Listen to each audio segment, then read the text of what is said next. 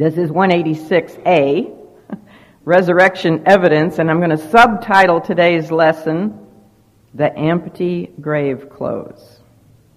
All right, let's see. I told you to open up to John chapter 20. Did I tell you that? All right, and let's ask the Lord's blessing on our time together. Would you bow with me? Father God, we um, again thank you that we can come before your throne of grace because of the completed redemptive work of your Son, and that we are called by his name, and we are seen by you clothed in his righteousness, not our own, but his. And we can have the assurance that we are accepted by you because of our Savior. There is therefore no condemnation to them who are in Christ. And I pray that's true for every woman here in this room. We thank you, Lord, for the sweet fellowship with one another, fellowship that renews us, fellowship that is ministered to by your word, and in keeping with what you are doing in your church in these last days for your glory. We thank you for giving to us an understanding of the greatness of the testimony of yourself. And that what we do this morning is, is even being witnessed and scrutinized by heavenly beings. I ask, Father, that we would be renewed in our minds as we open up your word this morning. And may our affections be set on those things that are above and not on the evil things that go on on this world. We thank you, Father, for, for the truth of the fact that you will keep those in perfect peace whose mind is stayed on thee because we trust in you. We don't trust in this world or the, the leaders of this world because we know the prince of this world is Satan, but we do trust in you and thank you for that peace that passes all understanding. We ask that you'd fasten our minds on your word, what you have to say to us through your spirit. Lift up our spirits.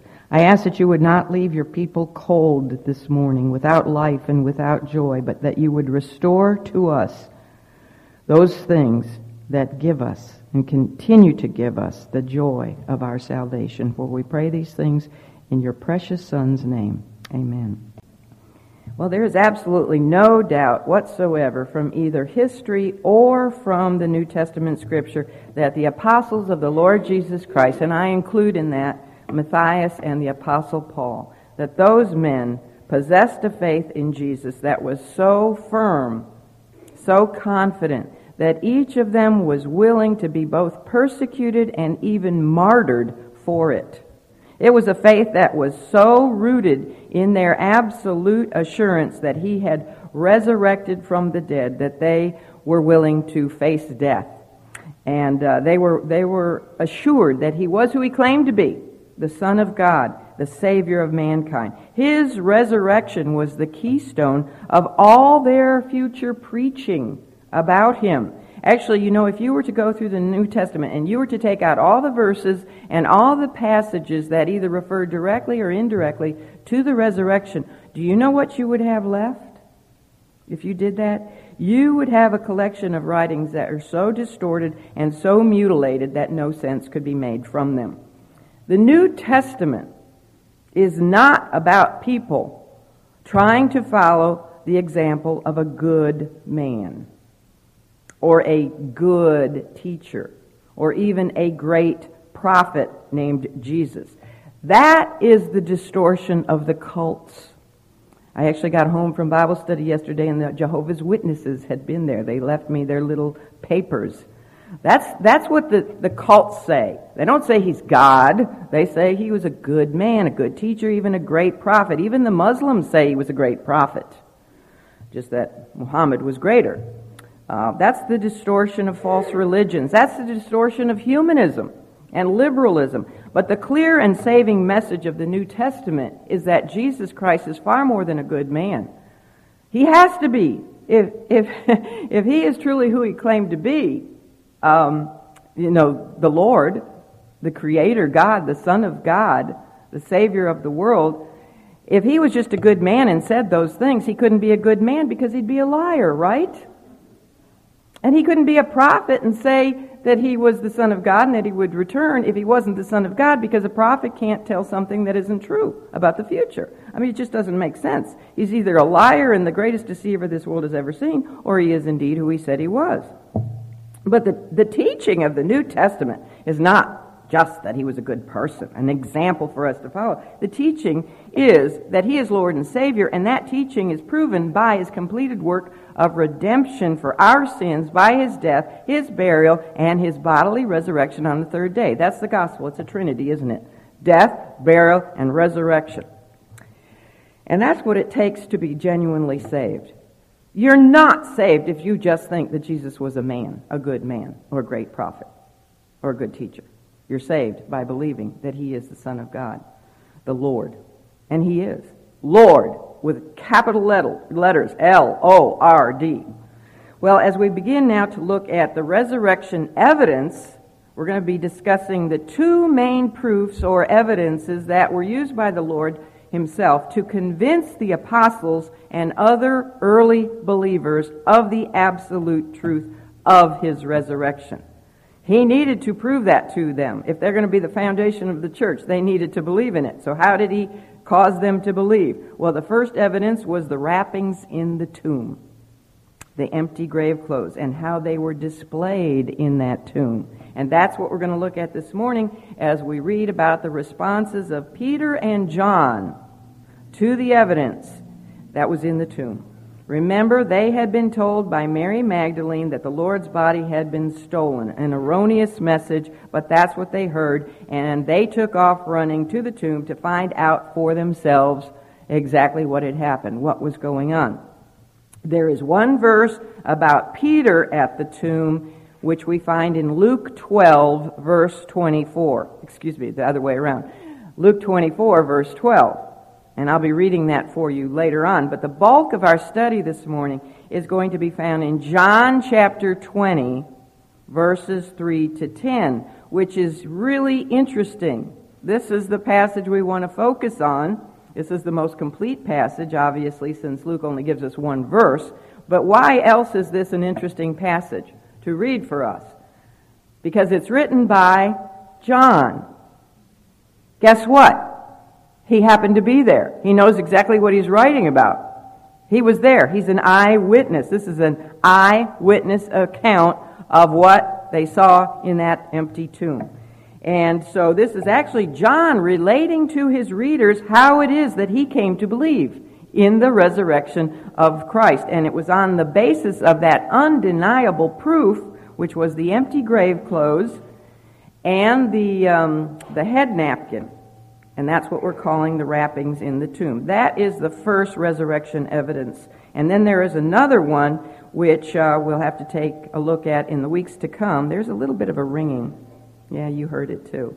The second evidence was, of course, the actual appearances of the Lord Jesus in his resurrected glory. He appeared to his disciples and to various other individuals and groups of individuals a total of 11 times, at least 11 recorded times. And by the way, those, those, the sequence of those appearances are in the back of your book, in the back of the lessons, right before the homework answers. Did you know your books have homework answers?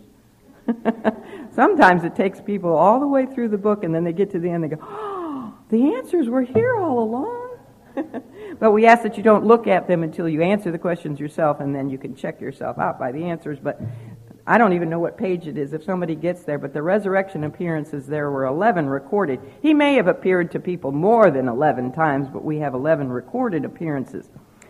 So uh, that second part of our lesson we're going to take a look at in the weeks to follow, but his very first of them was to Mary Magdalene and we will be looking at that, Lord willing, next week. His appearance to Mary Magdalene when she returns to the tomb. So, what are the two evidences of the Lord's bodily resurrection that he gave to his men and early believers? They were number one, the wrappings in the tomb, and the resurrected one from the tomb, he himself. All right? Now, I don't think that it is really possible for you and I living here in the 21st century to fully identify with the emotion and the spirit of the Lord's followers, especially his disciples, after his crucifixion. We always are kind of puzzled. Why were they so despondent? Why didn't they remember? You know, we look back with hindsight and, and we're a little bit perplexed by it. But I don't think we can understand fully what they were going through. They had depended on him totally, completely. They had left everything behind, right? They, they weren't just like Sunday morning Christians only. They gave every ounce of their beings to believing in him and to following him and trusting in him. Uh, they had been with him every day of their lives, you know, morning and night for the past three and a half years.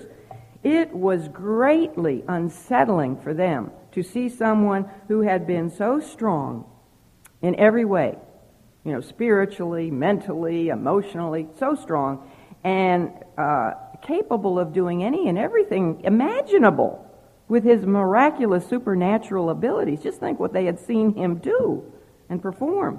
Someone also who was so absolutely godly and kind and selfless and, and absolutely perfect. Never ever saw him lose his temper or have an attitude or anything. To see someone like that, um, one who they were confident was the long awaited promised Messiah. Can you imagine? The Jewish people had been waiting for the Messiah for 4,000 years. And here comes this guy who's perfect. He has the right genealogical background. You know, everything about him is so perfect. They were sure he was indeed the Christ, the Son of the living God. Hadn't they confessed that? And so, you know, now, in the last couple days, they had seen him, this one, they trusted in to be their hope. They had seen him led meekly, without saying a word, as a lamb going to the slaughter. They had seen him beaten and tortured beyond human recognition, and then he was nailed like a common criminal to a cross. And every Jew knew that to be hung up like that was to be cursed of God. So, how could this be? And they must have had the torment in their minds that um, they had been wrong about him. But how could they be wrong about him when he was so perfect? You know, it was perplexing. Wouldn't it be perplexing? And so they're confused. He had been so perfect and so wonderful, but he had just died and been buried. And it was just like any mortal man. He was gone. To see him fallen and lifeless, it was a shattering thing for these men and women. It was beyond shattering, it was depressing beyond imagination. Can you put yourself in their shoes a little bit? I don't think we can fully, but just a little bit. And now contrast that with the picture of these same men some seven weeks later. They're publicly lifting up their voices in the heart of Jerusalem, enemy territory, to pronounce the gospel message amazingly in all of the various languages and dialects of the thousands of people gathered there for the feast of Pentecost. And these men are no longer shut behind closed doors, trembling in fear that they might be caught and crucified like their Lord had been. Now they are not afraid at all to be in the heart of enemy territory, and they're actually on the offensive. They're, I mean, they're not on the defense, they're on the offense, and they're indicting the Jews for having wickedly delivered Jesus to be crucified. The sermon that Peter gives in Acts chapter 2, I'm going to read some of it later on in this lesson, but it focused on the resurrection of Jesus Christ. And we see the once despondent, perplexed, trembling, fearful disciples joyful, joyful and bold, even when they are persecuted, um, when their clothing is stripped off of them uh, and, and they're beaten, what are they doing? They're rejoicing. They're rejoicing because they suffer for the cause of Christ and the gospel message. They don't simply endure persecution with a martyr spirit. They're, they're, they're joyful, they're rejoicing in it and for it. Would we be able to do that? Do you think? I hope, because the persecution is here. I was watching a lot more news than I do normally this past week, and on one segment, they had these people saying, Why did this happen? The Bo- Boston bombings. Why? Why? And it was like nobody had an answer. And in, in the very next news clip was about a teacher in a state, I can't remember what state it was, who shared a pocket New Testament. It was probably a Gideon Testament with one of his students because the student, during the course of the year, kept coming to this teacher asking him about the verse where it says the first shall be last and the last shall be first. And the, the student asked the teacher so many times about that verse that finally the teacher said, Would you just like to have my testament? And he gave it to the, the boy, and he was fired. And he'd been a teacher for many, many years. So there's your answer. Why? Why is this happening to America? Well, God has removed his protective hedge around this country. Have you read The Harbinger? He's removing the protection because we've taken him out of our land. If you, you know, if that teacher had shared a copy of the Koran with that student, do you think he would have been fired? No, I don't think so at all. Mm-mm. We need to pray for our country. We put God in the back and then we wonder why these things are happening. And it's going to get worse. And we're going to be persecuted. It's already started. Will you be able to rejoice in your persecution? You know, we should be because it's one of the Beatitudes. Blessed are they that are persecuted for his name's sake. It is a blessed thing to be persecuted, not for being a mean person, but be, to be persecuted for being a Christian who stands up boldly for the truth. You know, we're the only ones in the world who have the truth. We are. And it's a, it should be a wonderful thing to stand up. Teach your children. Teach them apologetics. You might wonder why I get off sometimes while explaining things to you that you need to know this and you need to know that because the next generation needs to know apologetics to defend the scripture because that's coming. And I want them, I want my grandchildren to be grounded so that they're not swayed with every wave of doctrine that comes their way. Like these young people that did this.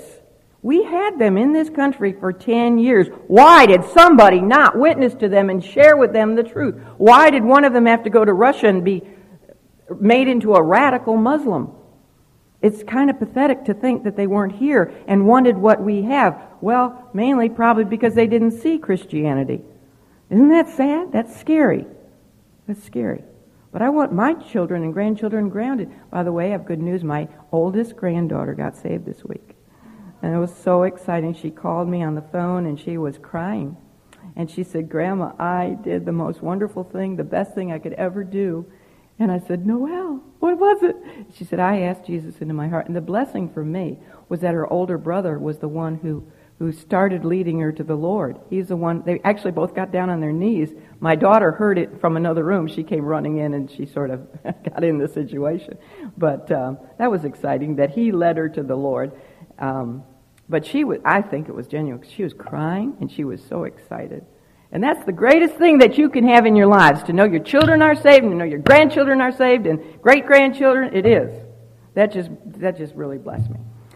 Um, all right, I got off on that. Now I will be in trouble, time wise. But how do we explain the incredible transformation in these men? How do we explain it? I mean, they didn't even remember his resurrection promises, and then seven weeks later, they're completely different men. Well, you explain it with their absolute conviction concerning the truth of the resurrection. All four Gospels end by testifying that the crucified and buried Jesus of Nazareth rose from the dead. John in particular. And where would we be if they didn't have their last chapters? If we didn't have the last chapter of, of Matthew, the last chapter of Mark, and the last chapter of Luke, the last chapters of John, because he gives us two chapters that tell us about the resurrection and the post-resurrection appearances, we wouldn't have the completed gospel message. We wouldn't know that he rose from the dead. But in particular, John takes great pains to share with his readers the explanation for the tremendous change in the followers of the Lord. In chapter 20, he presents four episodes that took place to create faith in the bodily resurrection of the Lord Jesus, beginning with his own personal episode. What it was that persuaded him. That's the first testimony in John 20. And then he gives us the account of Mary Magdalene. How, what it was that took her you know, to the point where she believed in the resurrection of the Lord. She was a very, very devoted woman. You know, remember, she had been delivered from, from much. She had been under complete demonic possession. She was under the influence of evil completely because she was possessed by seven demons. And to be de- delivered and forgiven for much really makes a person all the more um, devoted, doesn't it? The Lord even said that. She had been forgiven much, so she was eternally dedicated to the one who had delivered her, her, who had saved her. She was not just a casual follower of Christ. She was not some easy come, easy go, creaster type of person. Do you know what a creaster person is? My son told us this when we were going to David Jeremiah's church on Easter morning. He said, Oh, by the way, do you know what a creaster is? Some of you figured it out? That's a person who only goes to church on Christmas and Easter. They're a creaster. Mary wasn't a creaster. She was a hundred percent. And now she was completely overcome with sorrow. You would think that the Lord's numerous third day resurrection predictions would have really nurtured in the heart of a woman like this. Don't you think? You know, when she heard him talk about that he was going to suffer and die by way of crucifixion, but on the third day he would rise again, that she would take that and cling to it? A woman who loved him so much and devoted to him that she'd cling to that like we're going to see she clings to him when she sees him resurrected? But she didn't. She had no expectation of his resurrection at all. And when his body was gone from the tomb, she only suspected theft jumped to the conclusion somebody had stolen his body. So what did it take to persuade a woman like her? John chapter 20 tells us. And then the third episode in that chapter concerns the, the Lord's first resurrection appearance to his apostles, less Thomas. And this takes place on Sunday evening. Thomas, for some reason, isn't there. How did the eleven become convinced of the bodily resur- resurrection? And then, of course, the fourth episode in John chapter 20 takes place a week later, the next Sunday, the Sunday following Resurrection Sunday, and it is an account of what it took to persuade the skeptic Thomas of the resurrection of Christ. So these four episodes present different states of mind People are different, aren't they? We're all a little bit different. We're unique. And some of us are, are pensive types, you know, insensitive types, devoted type people like John was. Some of us just are sort of emotional, dedicated but emotional, like Mary. Some, like the apostles, were very, very dedicated but fearful because we find them behind those locked doors. They're afraid of the Jews. And then there are always, of course, the skeptical, like Thomas. And what we have in John 20 is how each of these different personality types were brought to absolute, undeniable, rock solid faith in the resurrection of the Lord Jesus Christ. That's John chapter 20. So we're going to pick up the narrative by taking a look at what took place when Mary Magdalene brought to Peter and John the erroneous message that the Lord's body had been stolen. And by the way, it is very likely that at the very same time Mary is reporting the stolen body message, which she thought was true, but was not. It was actually a lie. She thought it was true, but it wasn't. At the very same time she is giving that report to Peter and John, the Roman guards are being bribed to tell the stolen body message, although they knew it was not true. It's really ironic. You know, Mary's telling a story about the stolen body, which she thinks is true, but it's not. They're telling, they're being told to tell a story about the stolen body, knowing that it isn't true. I mean, it's just, God is using this to really tell us this whole thing is true. Because it's just upside down, and so ironic. It's just like the fact that the disciples don't remember Jesus' predictions about his third day resurrection, and they're believers, but the unbelievers do remember his predictions about his third day resurrection, and that's why they took such serious precautions to secure the tomb. And I believe they also believe the Roman guard's report. You know, when the Roman guard get to them and tell them what happened, I believe the religious rulers believe the Roman guard about what happened. I think that they're the ones that went to the tomb and took the grave clothes because that was such evidence and destroyed it. I don't know what they did with it, maybe burned it or whatever, buried it, just got rid of it. Um, I, I really think that's probably what happened. But God saw to it that, first of all, many women had witnessed it, and at least two males, you know, had witnessed those empty grave clothes. Well, let's look at the wrappings in the tomb, the first evidence of the resurrection. And for this, I'm going to read John 20, starting at verse 3. It says, Peter therefore went forth, and that other disciple, who is that? John himself, and came to the sepulchre. So they ran both together, and the other disciple did outrun Peter, and came first to the sepulchre. And he, stooping down, this would be John, he got there first, he stoops down, and looking in, saw the linen clothes lying, yet went he not in. Then cometh Simon Peter following him, and went into the sepulchre, and seeth the linen clothes lie, and the napkin that was about his head, not lying with the linen clothes, but wrapped together in a place by itself. Then went in also that other disciple, which is John, which came first to the sepulchre, and he saw and what? And believed. Now that's not his salvation belief. He had already believed. All right. He's already a saved man. Okay? This is his belief in the bodily resurrection.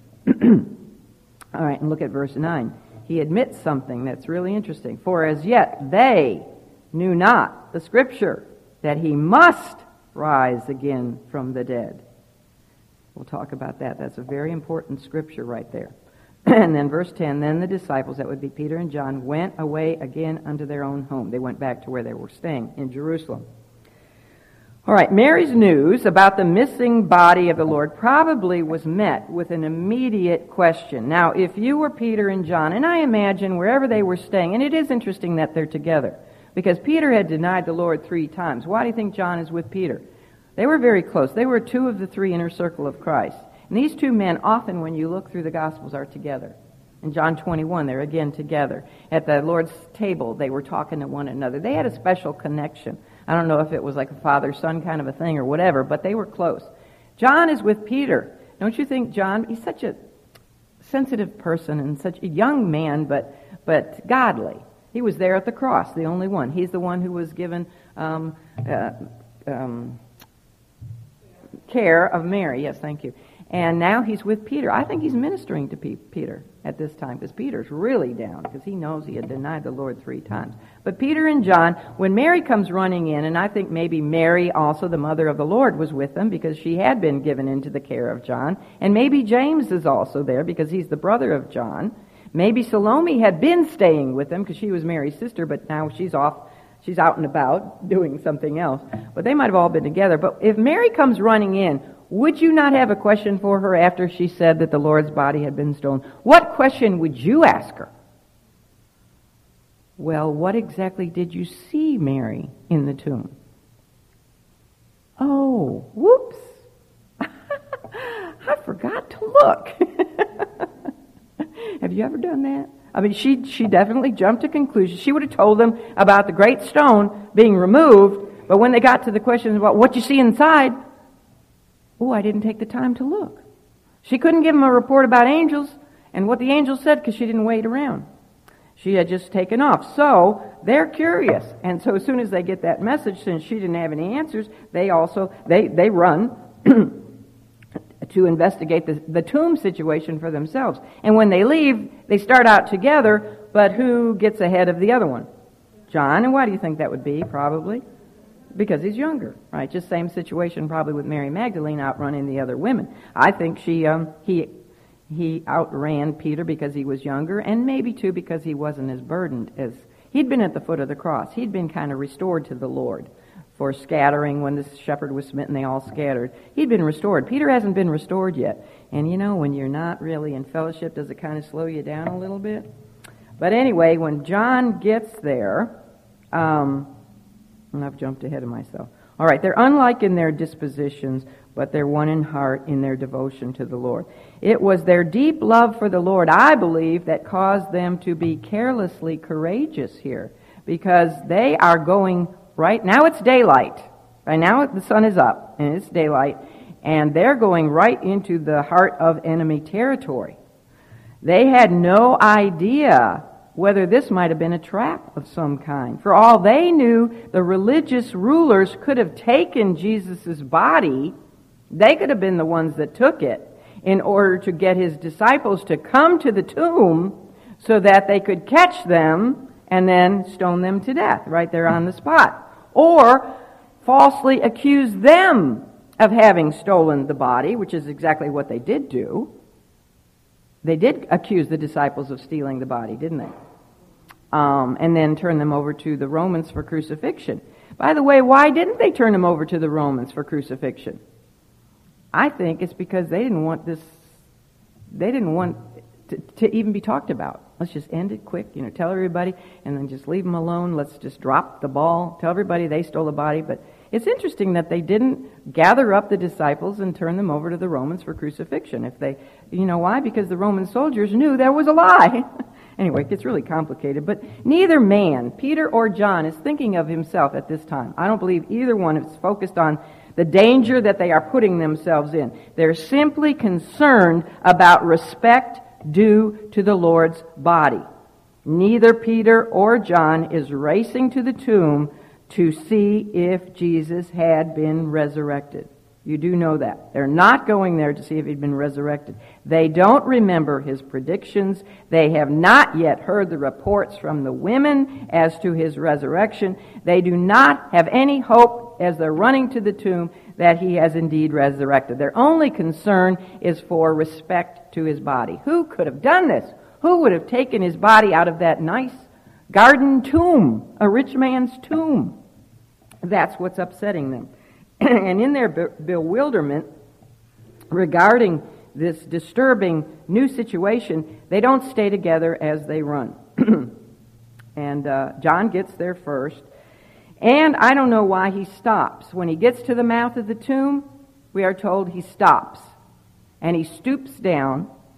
And now the tombs, the, the entrances were, were lower, so when you went into the tomb, you actually had to stoop to go down in.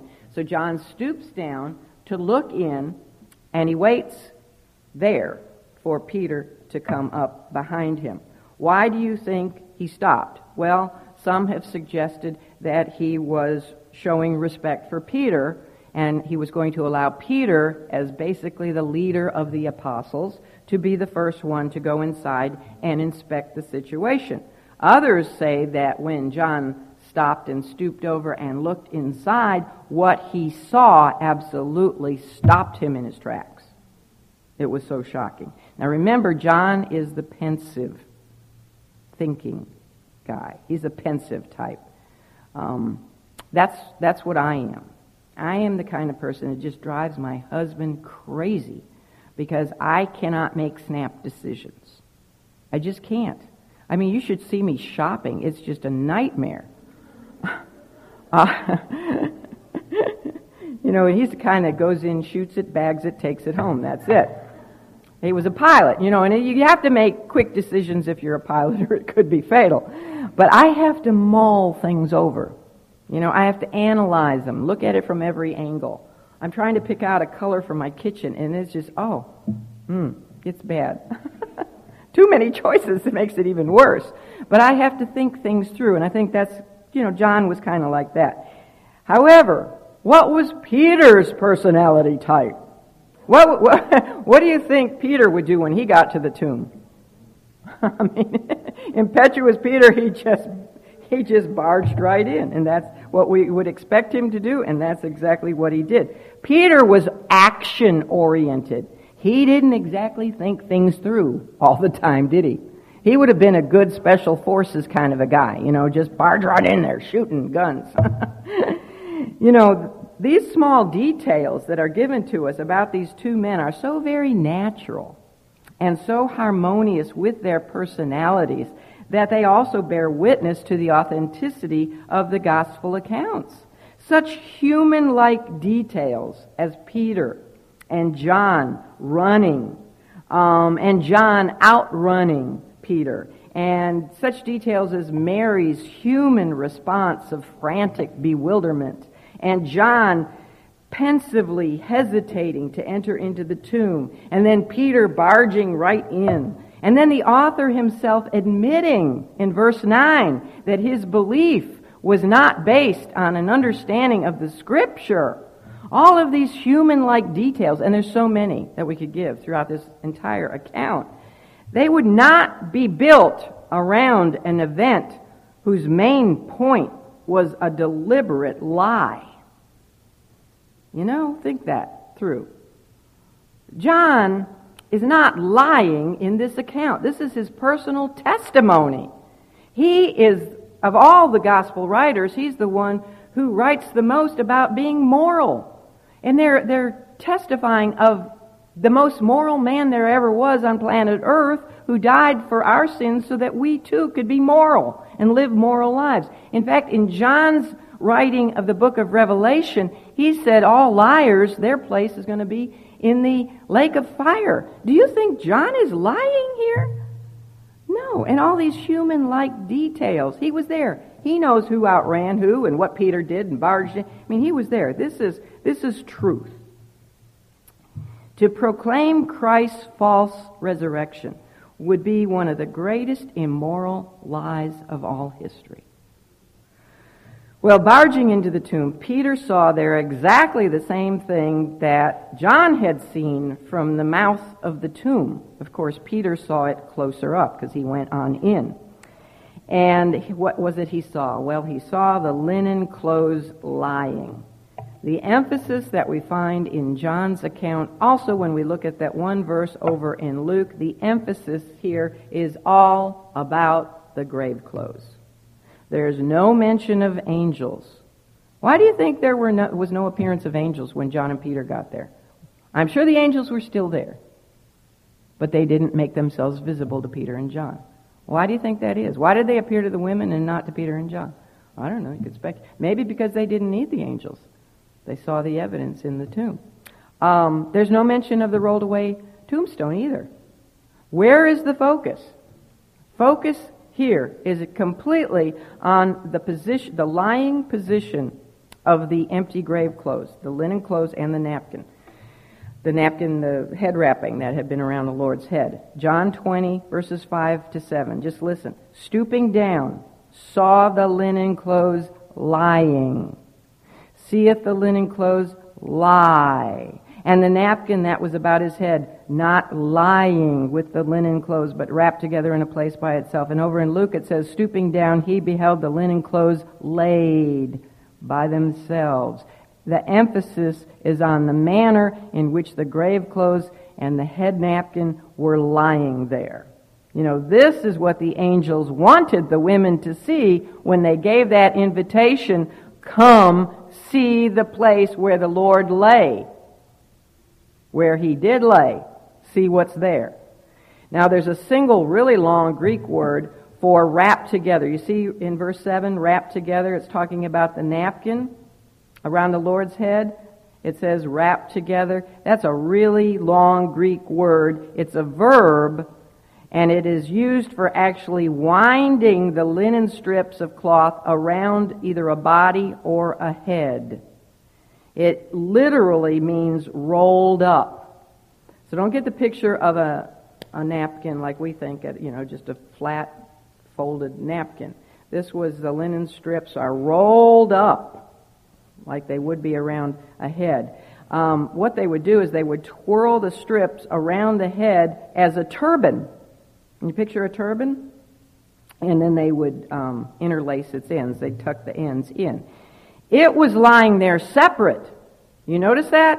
In its own place, separate from the grave clothes.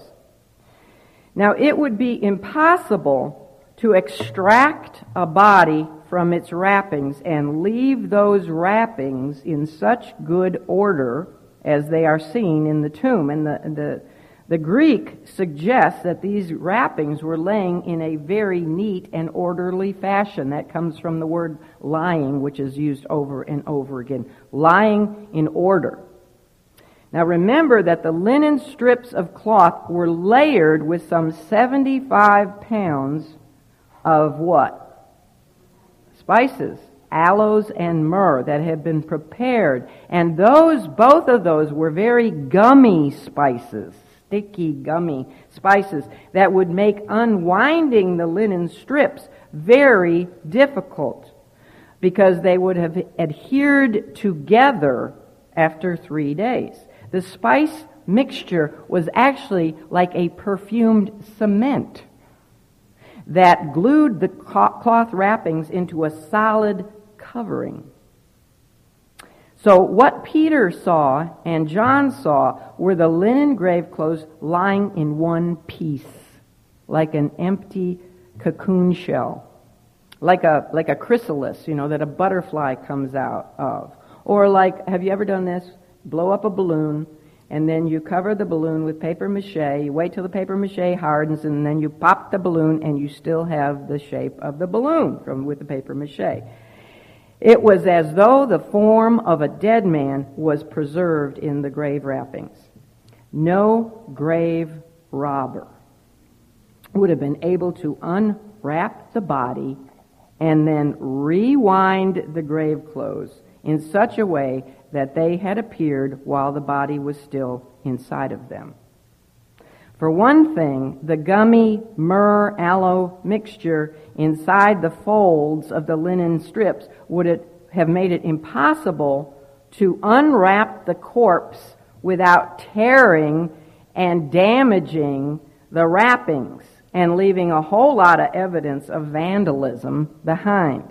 They were sticking together, so to unwrap them, you'd be tearing them. And, and also, it said, I read, that the, it would even adhere to the skin of the corpse. And so when you went to unwrap it, you could even pull off some of the skin.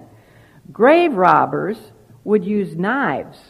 They would use knives to cut through the grave wrappings to find, you know, see if there was any gold jewelry or something left on the, on the body of the, of the victim or the, the dead person. Um, the wrappings, if they had done that, if they, you know, went in and they, they would cut it, and Peter and John would have seen a cut, um, and, but the body would still be in it. Are you following me? Otherwise, you know, it would be cut and it would be uh, sheared, and when they pulled to, to get to the fingers, they actually, if they wanted to see if there was a ring, they'd have to unwrap most of the body because they wrapped the hands separate and the feet. They wrapped the hands and the, and the feet separate, so they'd have to get to the hands and make a mess of the whole grave covering. So it would have been, there would have been a lot of evidence in the grave clothes if it had been ransacked by thieves. Furthermore, if someone was interested in stealing the Lord's body for whatever reason, they, do you think they would really bother to unwrap it? No. it would be completely gross to carry off a naked, dead corpse. Think somebody wouldn't see them? Um, especially, you know, it would be in its sticky, slippery, slimy condition from the spices.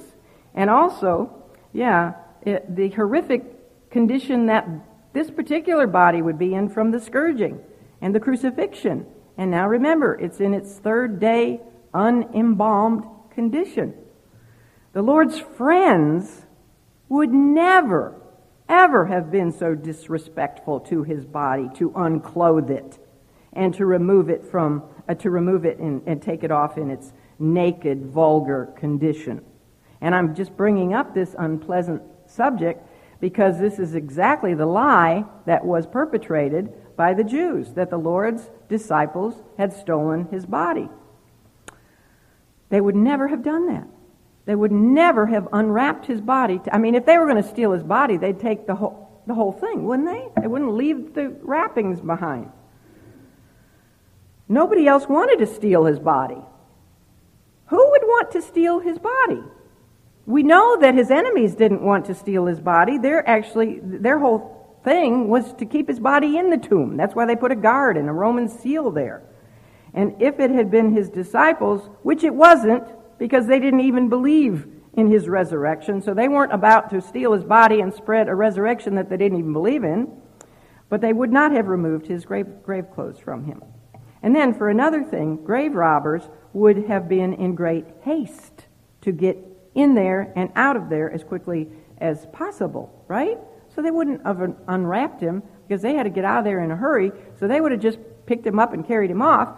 And by the way, that would be a lot of weight. I don't know how much Jesus weighed, but man, about 33 years old, he was probably at least maybe 150, 175 pounds. I don't know. And then you add 75 more pounds, and he's about 250 pounds to carry him out of there after you have moved away a two, two ton stone. oh, anyhow, um, the bottom line is if you haven't followed me in any of this, it's not important because the bottom line is that nobody could have gotten into that tomb in the first place to rob that body because it was a solid rock tomb. No one could have come in from behind. It would take years for them to dig a tunnel to get in from the backside of that solid rock tomb. And they couldn't get in from the front either because they'd have to pass six, at least a 16 guard, Roman guard. 16 men, at least, standing there and then it's sealed with the cords and the Roman seal, maybe with Pilate's own stamp in it. And uh, they also had to remove that huge one and a half to two ton stone. And you know, if they had to move that, they're going to wake up, even if all 16 soldiers are sleeping, they're going to wake up somebody. I mean, the whole thing is just ludicrous. Nobody stole the body. The whole conversation is ridiculous in the first place because of the impossibility of getting into that tomb undetected. The grave clothes lying there in their neat, still rolled up uh, like a completely discredit the idea that the body was stolen from the tomb. The only way that the linen clothes could be left in the condition that they were in, um, that first the women saw and then Peter and John saw, was if the Lord Jesus had passed right through them as he resurrected from the dead in a new glorified body, a body that could also pass right through doors, as he does later on that day when he walks right into the room where the disciples are gathered without opening the locked door. There is no body in those grave clothes. They are empty. The true and amazing miracle is not the empty tomb. It's the empty grave clothes. Even if friend or foe had unwrapped the body, there would be no way that they could leave those wrappings intact. That would have, they would have, you know, just left a mess. They would have been torn and scattered and certainly not in their original convolutions and not in the very place that he had been laid on that hewn out rock shelf. Yet, this is exactly how they were lying according to the Greek text. Everything in that tomb pointed to the fact that Jesus had risen right out of his grave clothes. So why did John give such attention to these grave clothes and the head napkin? Verse 5, verse 6, verse 7. Why is he emphasizing this? It's because he wants his readers to see what he saw because that's what caused him to believe. Not just in the spiritual resurrection, which is taught in many churches. Oh, yeah, Jesus raised in spirit. No, John saw the evidence of a bodily resurrection. Verse 8 Then went in that other disciple, that's himself, which came first to the sepulchre before he saw and believed. And he saw and believed. Um, I don't know why I read that, but I wanted to point out that there's three, we have in the English one word for see, okay? When we read that three times, see, see, see, or see, see, saw. But in the Greek, there's three different words used. And this is interesting. In verse 5, when it says John first got to the tomb and he stooped over and he saw what was inside, that is a Greek word that means he just saw with his physical eyes. Just like I'm seeing you and you're seeing me. Now he just saw what was in there. Verse 6 the Greek word for seeth means to investigate. Peter went in and he was investigating the situation. he was uh, scrutinizing the situation. That's a different Greek word. And then in verse 8, when it says that John saw and believed, that Greek word speaks of seeing with perception. Like seeing with your spiritual eyes. He saw and believed. He perceived what the empty grave clothes in their condition and in their position indicated, and it was not a robbery, it was a resurrection. Now think this through. A person, now there is another theory. I think our last day here, I believe, we're going to talk about some of the ridiculous theories to get try, people have tried to come up with over the years to evade the real resurrection of the Lord Jesus Christ. And they come up with some humdingers, I'm telling you. But one of them is the revived theory that Jesus didn't really die. That's why when we were talking about his death, I stressed over and over again he really did die. He really did die. there were so many witnesses to the fact that he died. Um, but they say, oh, he didn't really die on the cross. They took him down, um, and he, he, had just swooned. You know, I think it's called the swoon theory, actually. Um, and they they mistakenly thought he was dead, but he really wasn't. They put him, they wrapped him up in the grave clothes. Can you imagine? 75 pounds of grave and twirled around his head. He couldn't breathe. But anyhow, after three days in the cool tomb he revived and um, got himself out of those grave clothes. now, think about this. How, I mean, unless he was Houdini, how did he get himself out of some 75 pounds of sticky, heavy grave clothes with his hands wound about? And like I told you, they, they would wrap the hands separate, okay, and then they would put the arms next to the body like this, and then wrap the body. So, how did he manage to unwrap himself? Because, first of all, he'd have to unwrap at least one hand. Okay? So, how was, I was actually laying in my bed at night trying to picture myself as a corpse, wrapped up to figure out this whole thing about the headpiece and the hands. And, and I was laying there, and I, good thing Frank is at the furniture market. He thought it really crazy. But it's really difficult to try to picture someone getting out of their own grave clothes and then wrapping them all back up exactly like they were. and if that body had just been snatched up uh, right into heaven, you know, just taken right into heaven by the Lord, God or the angels or whatever, then how do you account for the head napkin lying rolled up in its own place? Okay? Picture the corpse with a turban and the body all wrapped up, and he just taken straight to heaven. Okay?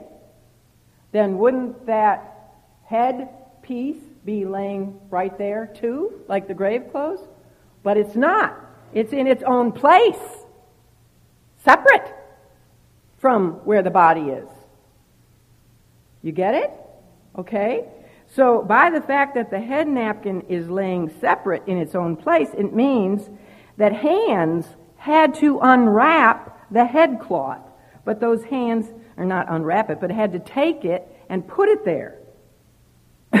Hands had to put it there. And how do you account for that?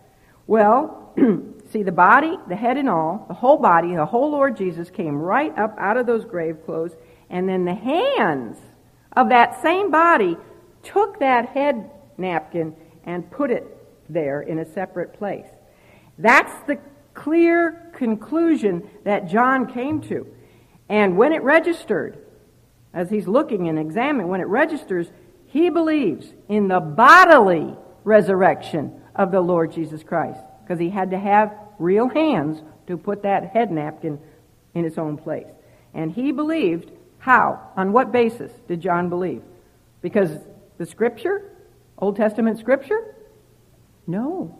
Now you know there are many, many liberals in seminaries that are teaching seminary students and that are in pulpits across this nation Many of them, you would be surprised in the last 150 years that say that John didn't write this, that Mark didn't write Mark, Luke didn't write Luke, Matthew didn't write Matthew, that they were written and pieced together by second and third century Christians. And they put words in Jesus' mouth. They made it up, and they, what they did is they kind of went into the Old Testament and found scriptures that they thought would support that Jesus was the, the Messiah, and they dug up and found verses that said, well, he raised from the dead, and they made this all up. And you need them. Now that they will say, yes, this book contains truth. Not that it is truth, it contains truth, but you need them to, like, you know, on, uh, uh, take the layers of the onion off to get down to those words that are actually Jesus' words. You need them to, t- they, they'll tell you. Remember that guy in West End, the minister that we read his report? He's not just alone. Remember he said Jesus didn't say these things? Jesus never said, I am the way, the truth, and the life. No man cometh unto the Father but by me. Jesus didn't say that. Those were words put in by later Christians. But John here is telling us that he believed in the resurrection of the Lord Jesus based on empirical evidence, not because he went into the Old Testament to find verses that supported what he wanted to believe. You get it? That's a very, verse 9 is very important. When John walked out of that tomb, he believes that Jesus is alive. He believes that Jesus is somewhere. He doesn't know at this point if Jesus is in heaven alive or if he's on earth alive, but definitely he is somewhere. He is not still dead. His body was not removed and it was not stolen. He is very much alive. And very interestingly, he tells his readers that it was not the scripture. And what scripture would he be talking about here? Old Testament. That's the only thing they had. He's telling us that it was not the scripture that persuaded him. He didn't even know, he admits. At that time, he did not even know that Jesus must rise from the dead. You see that word must in verse 9? Verse 9 is actually a clear affirmation that the Old Testament does testify to the resurrection of Jesus. He's telling us he didn't know yet that the Old Testament teaches not only that Jesus, the Messiah, would rise from the dead, but that he must rise from the day, dead. You know, on the day of Pentecost, in his first sermon, Peter quoted from Psalm 16, one of the verses in the Old Testament that speaks about the fact that the Messiah must rise from the dead. And uh, he says in that sermon that it was not possible that death could hold the Lord of life. He must rise. You know, in the next 40 days, the resurrected Lord Jesus himself taught his men from the Old Testament scripture the truth that the Passover lamb, the Messiah, must die for the sins of the world, but that he would rise again. I would have loved to have heard the teaching over those 40 days that he taught to his men. But by the time he was through teaching them, they, they understood. But John, who wrote the gospel account many years later, admitted that at the time they ran to the tomb and saw the empty grave clothes, he and Peter, he actually says they. He's speaking for all of the apostle, apostles. They did not know these things. They were ignorant of the scripture. So what we have is a testimony that comes from a man not anticipating a resurrection of Christ at all. And he has run frantically to the tomb thinking that the body was stolen. But when he goes into that tomb, he finds something utterly unexpected. The body is gone. But the linen grave clothes are there, and the head wrapping, turban type wrapping, is there, lying apart from the body wrappings. And John states that it was at that moment, without knowing any Old Testament scripture about the true Messiah's resurrection, that he believed. Praise the Lord. But what about Peter? What was Peter's reaction to the evidence that he saw inside of the, the tomb? Well, according to John's account, we are simply told that he went into the sepulchre and saw, and that Greek word was, he scrutinized, he investigated the linen clothes lying there, um, but no response is given as to um, what he thought when he saw those clothes. All we are told is that he went, they both went again uh, back to wherever they were staying. That's in verse 10. Luke fills us in on a little bit more detail. This is what Luke 24, verse 12 says. Then arose Peter and ran into the sepulchre, and stooping down, he beheld the linen clothes laid by themselves, and departed, wondering in himself at that which was come to pass. Luke 24 12. Peter went away from the tomb not a whole lot wiser. He, remember, he's action oriented. He, he's, he's not the pensive type. But he does go away wondering about what he saw and what has, had taken place there. And the word wondering includes the, the meaning of surprise. He was surprised at what he saw. He was amazed. It also includes amazement. He was wondering with amazement. And the third thing included in that is that he was puzzled. He was surprised, amazed, and puzzled. But he did not know what to make of all of it. Now, later that day, Peter would see the Lord himself individually. The Lord appeared first to Mary Magdalene in his resurrected glory. Then he appeared to the women. Remember, as they're on their way back to report to the men, he appears to them and he says, All hail. and then the third person he appeared to was Peter individually. And we get that from Luke 24 34. He appears to Peter sometime on Resurrection Sunday before he appears to all of them in the upper room when he walks right through the door. So, do you think when Peter saw him later that day, he put two and two together? I'm sure he did, because he had two evidences. He had the grave clothes and he had the resurrected Lord himself. But during the next 40 days, as I told you, Christ would confirm the faith of all the apostles and all the early believers by teaching them himself from the Old Testament scriptures. And then 50 days later, Peter, 50 days from the uh, resurrection, Peter would give his first sermon, which included these words. It was much longer. I'm not going to read the whole thing, but just listen to some of the words to show you the transformation in this man. It is amazing. He said, Ye men of Israel, hear these words. Jesus of Nazareth, a man approved of God among you by miracles and wonders and signs excuse me, which God did by him in the midst of you, as ye yourselves also know. There wasn't anybody he was talking to, the thousands gathered there for the day of Pentecost, that did not know that Jesus could perform signs and miracles and wonders, which proved he was approved of God. Okay, that's what he's saying there.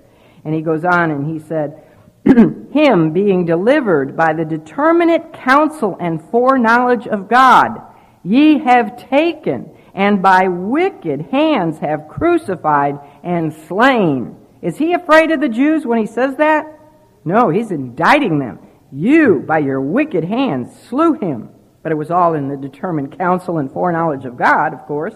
And then he says, Whom God hath raised up, having loosed the pains of death because it was not possible that he should be holden of it.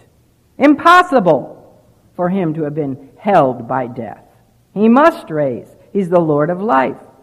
He says, This Jesus hath God raised up, whereof we all are witnesses.